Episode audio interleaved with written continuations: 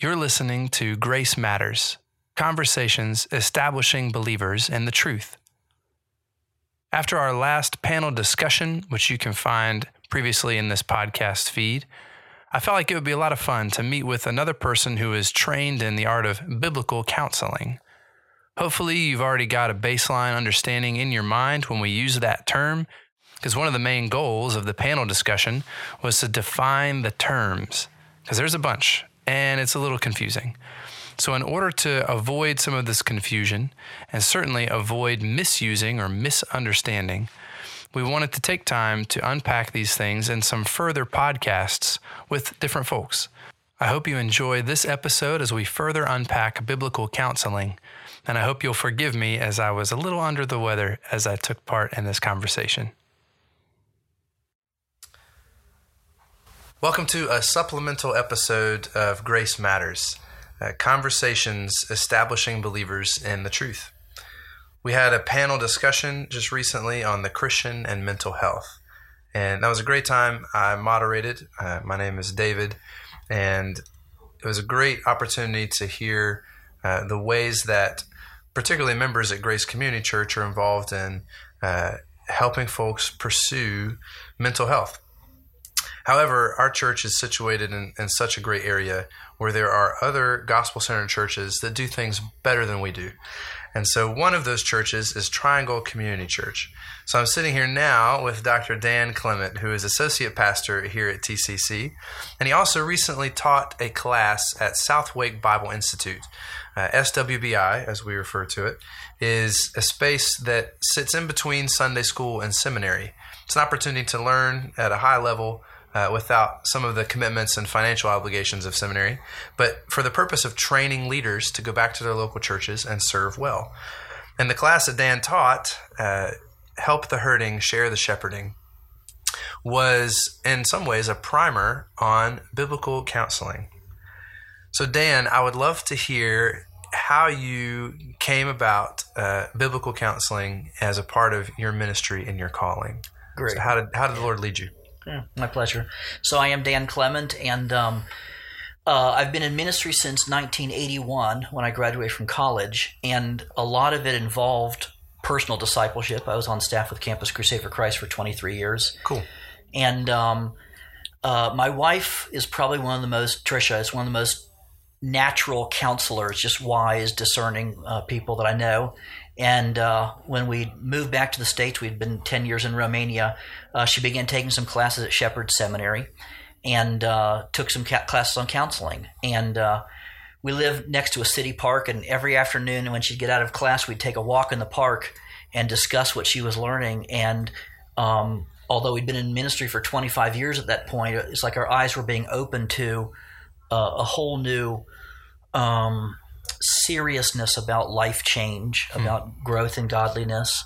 And we had a lot of questions. You know, what is this biblical counseling stuff, and and how does it differ from uh, psychology and maybe understandings we've had before? And we weren't convinced of a lot of those concepts. It was a it was a uh, an, a first exposure to us, but we did lots of talking and reading, and and uh, we just became uh, increasingly convinced that um, that God's word is sufficient for helping us glorify Him, and uh, and that's the aim of biblical counseling. We, we view biblical counseling. I, I might be answering some of your other questions you have, but uh, oh, that's all right. As just focused discipleship, okay. um, as the means to progressive sanctification. Part of the means because God also uses circumstances to sanctify us when He mm. brings hardship and trials into our life, and yet hardship and trials don't necessarily cause us to be godly. Uh, James says, Consider it all joy, my brethren, when you encounter various trials. So right. you can have a trial but not consider it joy, knowing that the testing your faith produces endurance, and yep. let endurance have its perfect result, so you may be perfect and complete, lacking in nothing. So, so there's a there's an inner man heart response to the circumstances of life uh, that helps us grow in godliness and so uh, we view biblical counseling just as uh, the one anothering that happens within the body of Christ, focused discipleship, um, bearing one another's burdens, um, and and helping each other think and respond biblically to the challenges and opportunities that come into our lives. Well, as you mentioned, uh, so for the majority of your ministry up until this point in the timeline, as it were, uh, you had been involved in discipleship. That was a Right. core part of what it meant to Right. be uh, with Cru. Uh, but then Trisha found it first. Right. So, how did you get from your walks in the park with Trisha to biblical counseling being a core part of your associate pastor role here? Right, right. Good question. Well, so my my job description is associate pastor for adult discipleship, Okay. and so it fit perfectly Yeah. with it. Um, but you know, my experience for the first twenty five years of my ministry was that discipleship was very much skills oriented. How to read the Bible, how to share your faith, things like that. Yeah. And so much of biblical counseling is focused on the character and virtues of kindness, love, compassion, godliness, um, taking off wickedness, putting on godliness. Uh, it's not so much about the skill of, you know, how do I uh, share the gospel, but it's how do I live out the gospel in my life.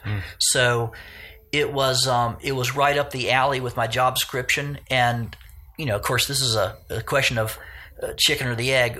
Uh, is it?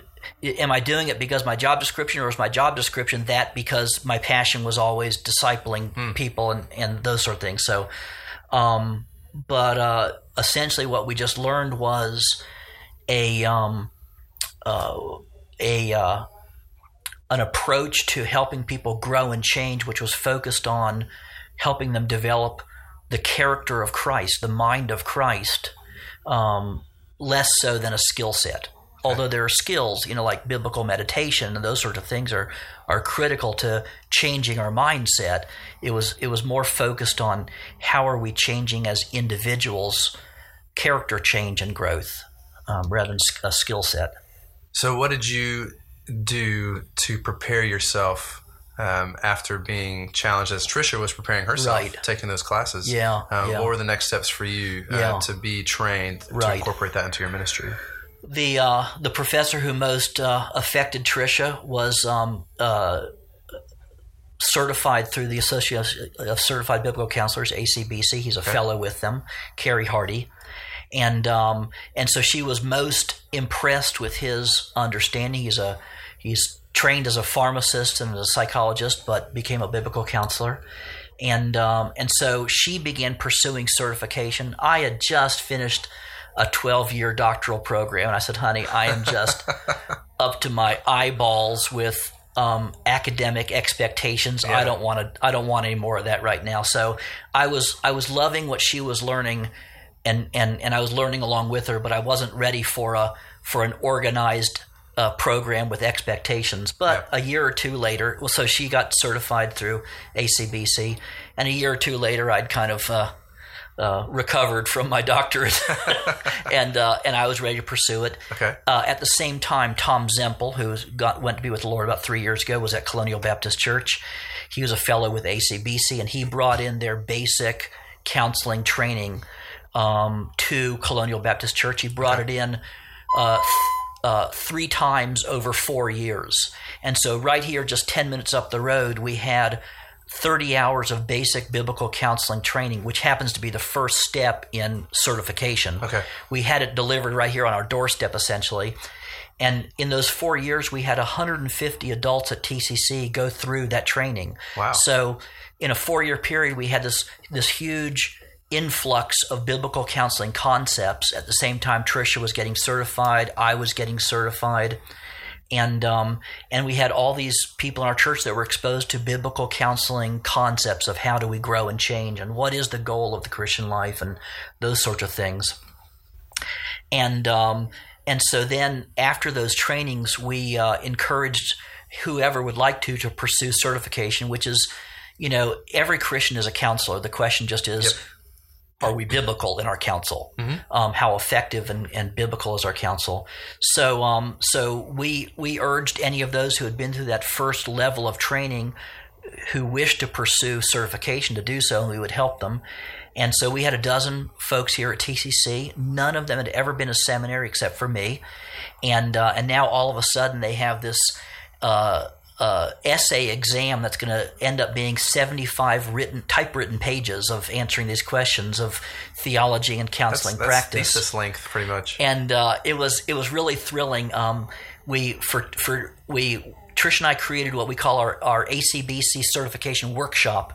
Every Friday, our, our plan was our, our plan didn't come across as we as come off as we had, had anticipated, but our plan was to um, to take uh, there were 50 questions on the ACBC exam. There are 50 weeks in a year. So each week we would take one question.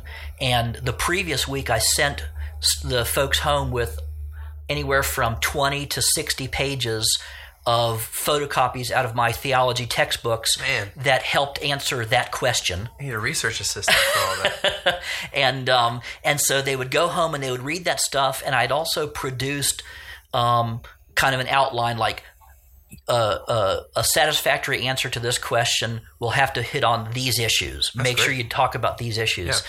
So they would go home for that week and read those twenty to sixty pages, and then we came together and I taught through uh, an answer of, Yeah. of what you would need to cover. Our original concept was we'd teach it through in 45 minutes and then everybody would bring their laptop and in the next 45 minutes they would write a write a draft of that question for themselves Okay. Uh, and then we would repeat the exact same process the next week well everybody was way too intimidated nobody would write Really? and so we took an entire year and we taught through the exam, and uh, and we thought, well, these folks love the Lord and they and they they they want to pursue certification, but they were just too intimidated. We'll do it again. So we we did the same exact thing again the next year with the same twelve people. Okay. But this time they were ready to begin writing.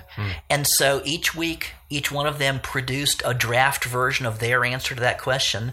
And uh, Trisha had the heavier load because of those 12, nine were women. And so each week she read through nine of these essays and had individual appointments with each of these women also Oh, to man. talk through were they understanding it theologically correctly? Yeah. Did they answer completely? And also was there just, you know, bad writing sort of stuff? right. and I only had three guys to, to go through. um, but that year, all of those 12 people wrote their exam, and uh, by year's end, they sent it in, and all of them passed with no rewrites. So, uh, That's great. uh, and then the final stage of ACBC certification is 50 or more hours of supervised counseling where um, each person was being directly supervised by one of those ACBC fellows, as Tom Zempel was my fellow.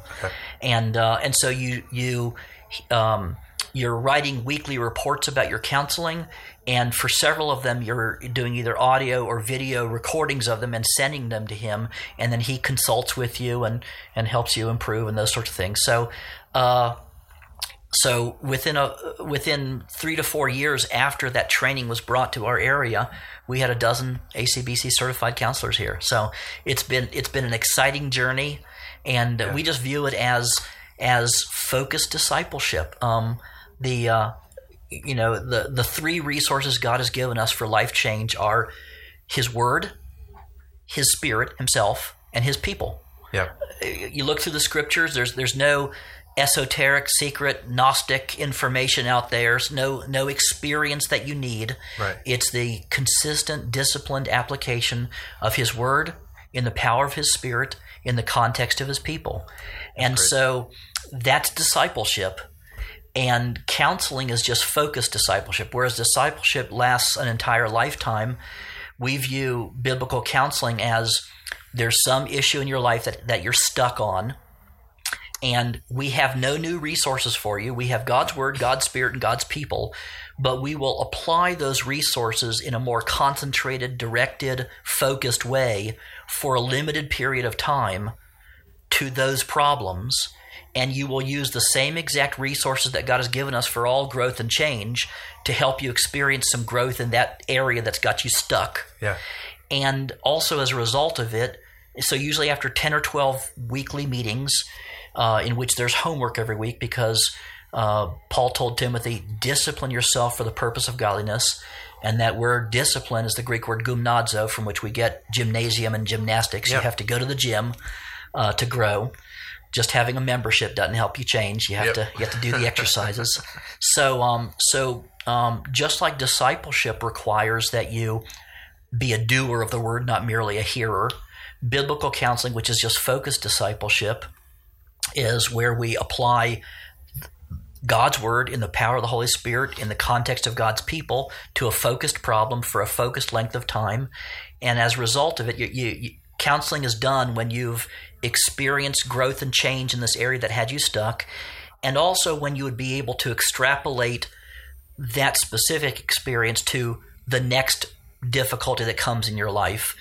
Oh, oh gee, when I was stuck with uh, unwholesome speech back then, I did these sort of things to grow and change.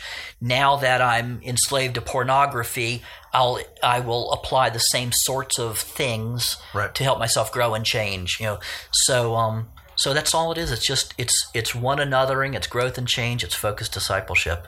So in the course of that, you uh, accomplished some of what um, were our two main goals for the for the panel. Yeah. When we met together as a panel, uh, because it was a limited amount of time and we had multiple panelists, we set two relatively simple goals, um, which are still very important.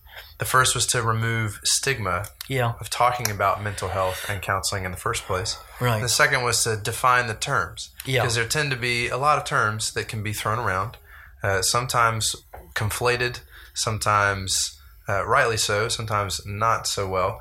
Um, in other cases, uh, abused or misused terms. So, couple of things that you mentioned that I think were helpful is you did give a great uh, description of biblical counseling, both in terms of every believer is a counselor and should be applying the Bible, uh, to the specific that they mentioned the, the focusing of Yeah. that counsel for Right. these seasons.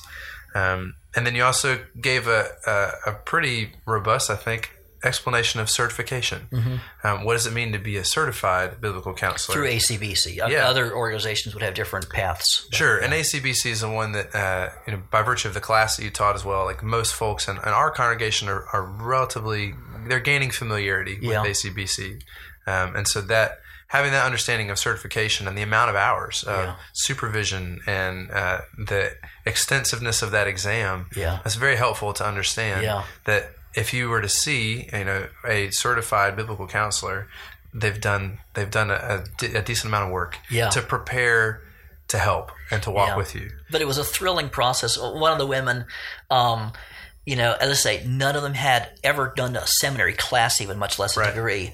And Trisha visited her home, and she had dedicated her dining room table to the ACBC exam. So for two years, all of her stuff was spread out there, and um, uh, as she wrote the answers to her first questions, literally, she would spend eight hours on an answer, and she would be in tears. And she did great. As I say, she passed every single question with no rewrites. But it was an intimidating thing because, you know, um, Paul told Timothy to handle accurately the, the word of God, so that you don't have to be a workman who's ashamed. And Right. and um, and honestly, we should be ashamed if we can't handle God's word well. Um, we, we, we need to keep on growing in our ability to handle it well. And she realized the sobriety of it. Yeah. Uh, and she was terrified, but she's just your average, they all were, rank and file Christians wanting to get better at helping their brothers and sisters in Christ grow and change and taking it seriously. And um, and she poured herself into it, as did all the others, and they all passed. So Yeah. it was a an intimidating process because, you know, we do take godliness seriously, and we don't want to be flippant and uh, not all not all counsel is equally valid and good. I, Right. I, um, in Psalm one, it says, you know, blessed is the man who doesn't sit, stand, walk in the you know the counsel of the ungodly. Yep. Um, but his medit- he meditates day and night in the Word of God, and um, I believe that um, godly counsel versus wicked counsel is more a description of the quality and content of the counsel and not a statement of the counselor. I have given a lot of wicked counsel just out of ignorance. I was, you know, mishandling the word of God. I, I for example, I used to think that emotions are neutral. And I would tell people that. Oh, well, it's neither good nor bad. But let me just take, for example, fear. Fear comes from an, an anticipated future that that is negative to you in right. some way. Well, there's a whole lot of biblical truth tied up in that. Like, well, what is so negative? Why? What is so negative about that that possible future?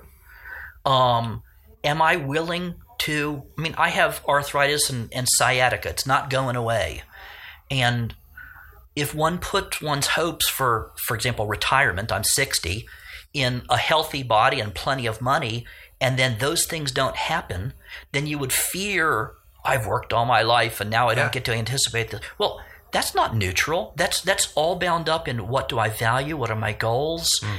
And um, and do I see God being involved in my future? Like, can I? If I have arthritis, is the God of the universe involved in that, or am I just you know, do I just have to cope with it on my own? Right. So all of these things are deeply theological. And so, yeah. so all I'm saying is I've given plenty wicked counsel, even though I was a Christian. Yeah. So, so um, I, I now view uh, ungodly counsel as a as a statement of the content of the counsel. Yeah. and That's so good. we Christians just need to grow in our ability to increasingly give godly counsel. And so um, I, I, I, don't I don't um, cast aspersions or, or judge that person over there. Well, gee, can't be a Christian if he said that because I've said plenty of things that are ungodly. Yeah. Um, that I'm ashamed of now, but so uh, I'm growing what, it. What have you done here at, at Triangle um, to remove stigma? Since yes. you have these multiple yeah. certified folks yeah. who can uh, provide this you know, focused counsel yes. for issues that arise in the yes. life of a congregant. Um, what have you done to remove stigma so that people are willing to pursue this right. great resource? Yeah, well, it's not removed. Uh, it's still it's still there. But what we are doing is we're defining biblical counseling counseling as just focused discipleship. Okay. And no one ought to be ashamed to be a disciple right. or to need discipleship. Um, we're defining biblical counseling as one anothering, and we're commanded both to receive and to give the acts of one anothering, bear one another's burdens, yeah. pray for one another, admonish one another, rebuke one another, love one another, welcome one another. Those are every Christian is supposed to both give and receive those. Yep. And so if we if we uh, I mean, we're in an interesting situation with biblical counseling because in the secular world, people are proud of going to their counselor for for 40 years. I you know I couldn't make it through life without my counselor. So right, right. on the one hand, there's there there's sort of a, a, a, badge of honor that I have a counselor. And, and so we, we deal Which, with if you think about it like that actually is kind of pointing to the validity of the discipleship that's built into the Christian life. Yeah, yeah. Like if you had trusted Jesus and walked with another believer for 40 years, that'd be something to brag about. Yeah, yeah. So so it's really a double-edged sword. I mean, we we uh, uh, we want to call it biblical counseling because a counsel is a good biblical word. Right. The Holy Spirit is our counselor. Yeah. Um, so um, so we, we don't want to abandon the word counsel because it's a good biblical word. Yeah. Um, and some people are highly attracted to the concept of counsel, sure. as I say. Others will, will view it as stigmatized. Oh, I'm damaged. I'm, I'm right, mentally right. ill. To get, you know, that's why we balance out calling it biblical counseling by saying all it is is focused discipleship. All it is is one anothering. All it is is helping. It's just Christian relationships.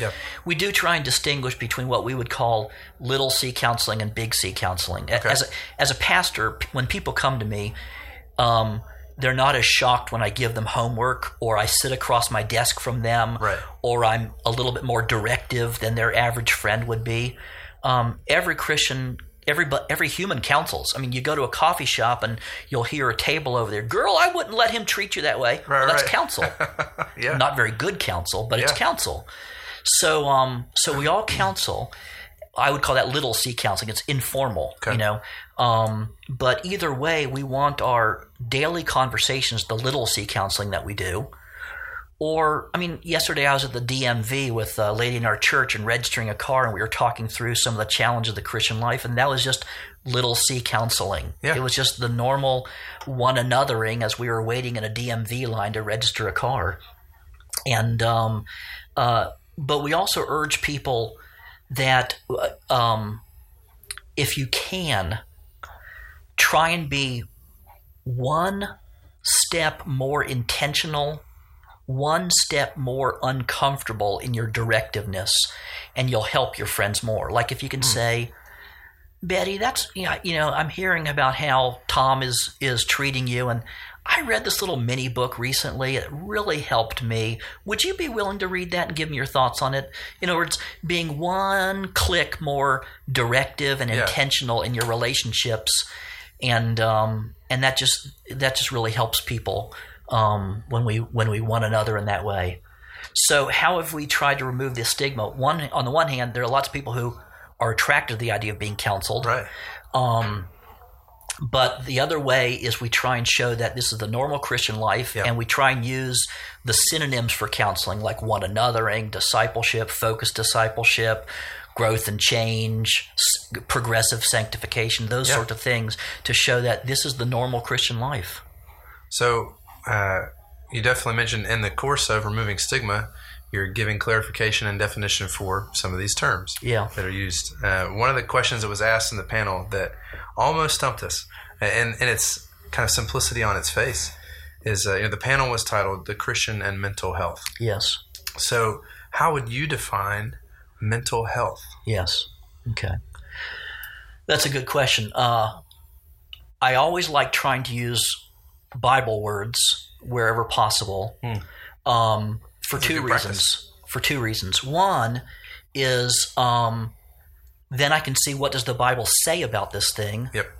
and I can define things properly. So um, the word mind is in the scripture. Mm-hmm. We get the word mental from mind. Um, health, clearly, you Yeah. know, uh, is is in the scriptures. The, the good the good physician, you know, that sort of thing. Yeah. Uh, those who are sick need a doctor. So we, we have both of those concepts. The Bible, when it talks about a human being, a biblical anthropology, if if you were to take the most basic understanding, it would be that there is man is bipartite. Man has two aspects to his nature: uh, the physical and the non-physical, the Yep. material and the non-material, the outer man and the inner man. Yeah. And um, and so um, the Bible, the most comprehensive word in the Scripture for the inner man is the heart. Okay. Um, in the Scriptures, um, you know, Genesis six says that um, every thought and intention of man's heart. Oh, you think and you intend with your heart. Yeah. Every thought and intention of man's heart was only evil continually. So, um, as you look at the biblical use of the word heart and its synonyms through Scripture soul, mind, spirit there are nuances of, of, of, of those, Right. but they all come under the umbrella of the inner man, and the heart is the most comprehensive word. Yeah. So, in a biblical anthropology, there's the outer man, the your organic self, and we send you to a medical doctor for that. Okay, Okay. and so when a counselee comes in, for example, and they're uh, they're complaining, for example, of exhaustion, I would ask them, well, when was the last time you went to a medical doctor, your general practitioner, and had a f- complete physical, including objective testing, blood test, necessary imaging, and things like that? Right. We, we would like to determine is there an organic problem? Do you have hypothyroidism or something like that? Because because uh, the the organic man, the outer man, is the domain of medical science. To the degree that they're able to help us, we're Right. grateful for for for God's uh, uh, general grace to to give us modern medicine. Yeah. Um, but for the inner man, the heart, that's the domain of of God and of the scriptures and of the spirit. And so, um, and so, the inner man. You asked what? How would we define mental health? I Yeah. would say mental refers to the inner man, Okay. which is under that umbrella term called the heart. You think with your heart, you desire with your heart, you love with your heart, you hate with your heart, hmm. you decide with your heart, you choose with your heart, you act out of, you speak out of your heart. Yeah. Okay, so so yeah, sure, your mouth and your tongue form the words, but it came from your heart. We know that from Mark chapter seven. So all of these actions that are expressed outwardly through our outer man came from the human heart, and so I would ask the question: What is mental health? Well, what is a sick inner man and what is a wholesome inner man? Hmm. Well, Jeremiah 17 9 says, The heart is desperately sick, wicked. Who can understand it?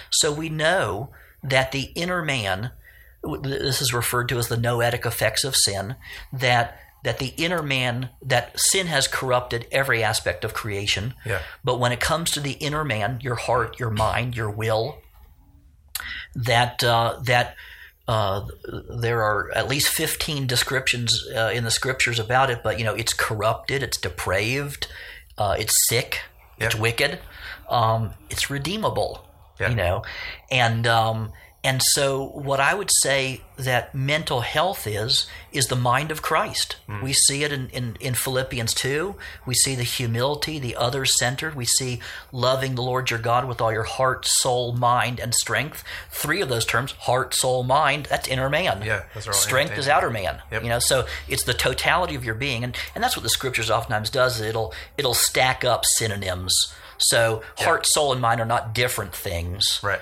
They're different ways of talking about the same thing, the inner man. But your strength is your body, your outer man. I'm, you know, so we're to love God with the totality of our being, inner man and outer man. Which and, Jesus exemplifies. Absolutely, yeah, and uh, and love our neighbors ourselves. Um, we do that in the context of you know until we are glorified, um, there is remaining sin in our heart. So you know the psalmist will say, you know.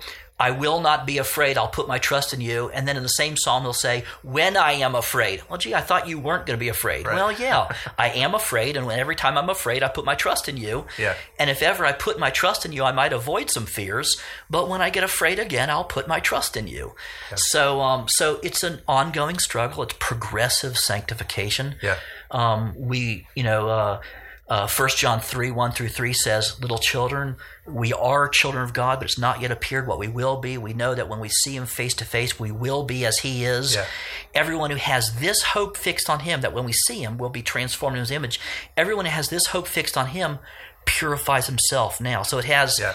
it has past, future, and present in there. We already are. We've become children of God. It hasn't yet appeared what we will be, but the person who fixes their hope on that, it energizes them in the here and now Yeah. to become what we're going to be. So, mental health is the mind of Christ. None of us will completely have it. All of us are mentally sick. Right. We come into this world depraved. Um, even with justification, uh, all of the noetic effects of sin are not rolled away. They won't be until we're with Him. But we believe in progressive sanctification. So, uh, those of us who are A, saved and forgiven, and who are engaging in progressive sanctification will increasingly be gaining the mind of Christ, and we will be therefore be gaining mental health. So the Yeah. me, uh, a healthy mind is a mind that is submitted to the to the lordship of God.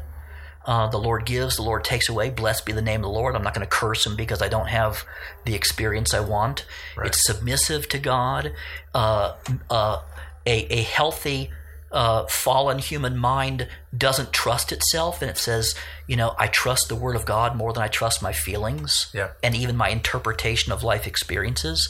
I'm going to filter all of this through the Word of God. So, mental health is the mind of Christ.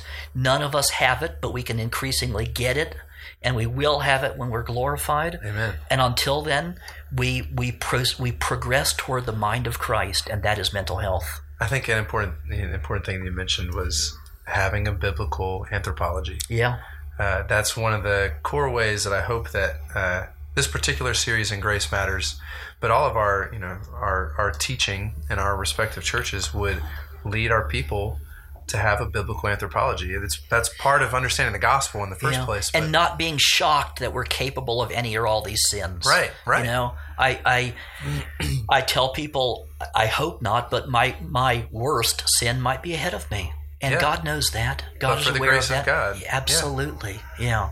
So, So- we are all if if King David, a man after God's own heart, could Right. do what he did, I am Yeah. capable of anything. yeah, Yeah, which is why we need God's word, God's spirit, and God's people. yeah, I love that uh, that framework too. So, what are some resources that you would recommend if someone like some in our church are already interested in being certified through Right. ACBC, or if someone didn't want to go that far yet, but wanted to to read something Yes. or engage with someone who and some writings that would give them more room to explore these ideas that you've brought up. What are the key resources you would point to? I would start with Heath Lambert's uh, Theology of Biblical Counseling. I think it's in that. Uh, I think it's probably produced by the uh, Biblical Counseling Coalition. But Okay. look at Heath Lambert, uh, Theology of Biblical Counseling. He read that book, and he helps you write the theology section of the ACBC exam, essentially. But he goes Okay. through the theological categories from a biblical counseling standpoint. So um, that's that'd be a great introduction. Um, Christ-centered biblical counseling. I forget who the authors are, but it's in that same series. Okay. Um, if uh, if you're wondering, you know, can can the scripture, these ancient, this this can this two to three thousand year old book really address the complex problems that we encounter today? Um, then counseling the hard cases is a great book. Okay. Um, you know, how would a biblical counselor help someone who has OCD or bipolar disorder or those sorts of things? What would be the biblical words um, that we would use for describing those experiences? Because those those labels are really just, of course, descriptions of a series of symptoms that you display. Yep. You display these symptoms, then then we put this label on it, and um, it'd be the Gerasene demoniac, for example. You know, uh, he was by today's terminology, he was schizophrenic. He was paranoid. You know, have you come to destroy us? Don't send us into the abyss. Well, that's paranoia. Yeah. He was cutting, self harm. Yeah. Okay. He was antisocial. He lived by himself in the in among the graves. He was antisocial. So um, the scripture knows about all of because because human beings have not changed uh, since the fall. Yeah. Uh, so um, so uh, the human heart has not changed, and um, so so the scriptures uh, understand all of these experiences that we identify today. It'll put different words on them, and it clearly has a different suggested solution. yeah. And that was counseling the hard cases. Counseling the hard Who cases. do you remember who that's by? Uh, Amazon will tell you. okay. Yep. It's it's it's a bunch of chapters. I forget who this who the editors are. Okay. So Um, any other parting parting words of wisdom do you want to give to those who are considering either seeing a biblical counselor or uh, being better equipped to train ah yeah. and to provide counseling? Great question. Um, I think that when we develop a biblical anthropology, we will realize that we are all flawed individuals, and um, uh, we just need to have the humility to, to realize that until I'm with the Lord, there's room for growth. I need I need God. I need His Word. However, um, you know, except for the person that God puts into solitary confinement or on that desert island, God's will for the way that He grows us up is through the ministry of His people. Um, uh, for the for the most part, God does not choose to change us on our own. It'll be through the through the ministry and influence of other people. So, um, I would just urge humility and submission to the plan of God, being willing to be open, be willing to be known. Um, uh, find people who who um, are comfortable in not just admitting their flaws in in the generic abstract, but um, willing to admit um, specifics. Those are safe people who understand that we're all in process, growth, and change. I mean, this the gospel assumes this. I mean, the the the nature of the gospel is that we are all flawed individuals under the wrath of God. We deserve hell, and all of us are accepted absolutely by the grace of God, by no merit of our own. So, um, just living consistently under gospel ideas should cause us to realize, well, of course I'm a flawed individual. The gospel is only for flawed, dead sinners. uh, and so to admit that I'm one of those just makes me uh, a candidate for gospel help. Um, so just, you know, more acceptance of each other, more openness about real specifics, more confessing of our sin to one another and asking each other to forgive us. To, to you know, I had to ask one of the counselors I trained to forgive me for a, a an unkind comment. Um, we use the uh, uh, the three trees model um, from uh, uh CCEF. We find it very helpful in explaining. It's it's an unpacking of Jeremiah 17, 5 through ten, and uh, so uh, Trish and I have created what we call our three trees journal. It helps you work through the three trees model of life change, okay. taking an incident in your life, and I not only have counselees uh, think through issues in their life using this three trees model of life change. You can find it in the Journal of Biblical Counseling under How Christ Changes by His Grace uh, by Lane and Tripp. But um, but uh, I, I use you know Trish and I use this ourselves. We'll we'll think through um, some aspect of heat in our life, as as Jeremiah 17 phrases it, and we'll unpack it with this model. And anyway, so I wrote up a three trees journal on this incident where I was rude toward this other counselor, hmm. and uh, and I routinely print these off and share them with counselees as I'm showing them how to think through sin in their life and how to bring it under the lordship of Christ and yeah. the blood of Christ. I'll say, well, here are three examples of sins that I committed and how I worked through this. And so, just just being that kind of person that says, well, sinners sin. Yeah. Of course I do that, and so do you, even if you won't admit it. Yeah. I know we do. um, so um, by by believing the Bible, I already know a lot about every human being on this earth. Sometimes more than they know about themselves, mm. even though I've never met them, because God knows them. God knows us, yeah. and um, so just because uh, I, I, I, I um. I'm, I'm going to butcher this quote, I used to say we need to become comfortable with our sin. I don't want to say that right, because right. we never should. But Ed Welch, on page 39 of his book, uh, uh, Addictions, A Banquet in a Grave, has roughly this quote We need to allow the doctrine of sin to become a. Um, a normal feature of our view of self and of our public discourse. Hmm. I got that 90% right. Okay. And, and so uh, allow the doctrine of biblical anthropology. We are both depraved and dignified. We're the only creature made in the image of God. So right. incredible dignity and yet total depravity. Yeah. both of those held in tension. Allow that biblical anthropology to be to inform our normal view of myself. Yeah I'm I'm deeply loved by God and deeply flawed. Allow that to become my normal view of myself and allow it to become a routine part of our public discourse. We talk mm-hmm. about ourselves and each other with an informed biblical theology. I think that would go that goes towards removing the stigma of talking about sin yes. and removing the stigma of talking about biblical counsel. Yes, yeah.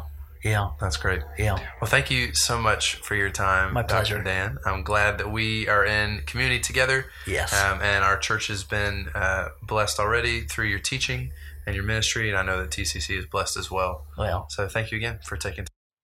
I hope you enjoyed this conversation. As you were invited to sit with us as we sipped on coffee, I sipped a little more loudly than I should have. But we also got to get to the heart of biblical counseling. If you have any questions or want to follow up on some of the resources that Dan mentioned, uh, feel free to shoot an email to Grace Matters at graceccnc.org. We'd love to follow up with you in conversation. Or if you have specific questions for things that you think we should ask, any of our guests that we've had on a panel or any of the folks in our community, I would love to follow up on questions that you have to keep the conversation going because that's the point of Grace Matters to have conversations that will establish believers in the truth.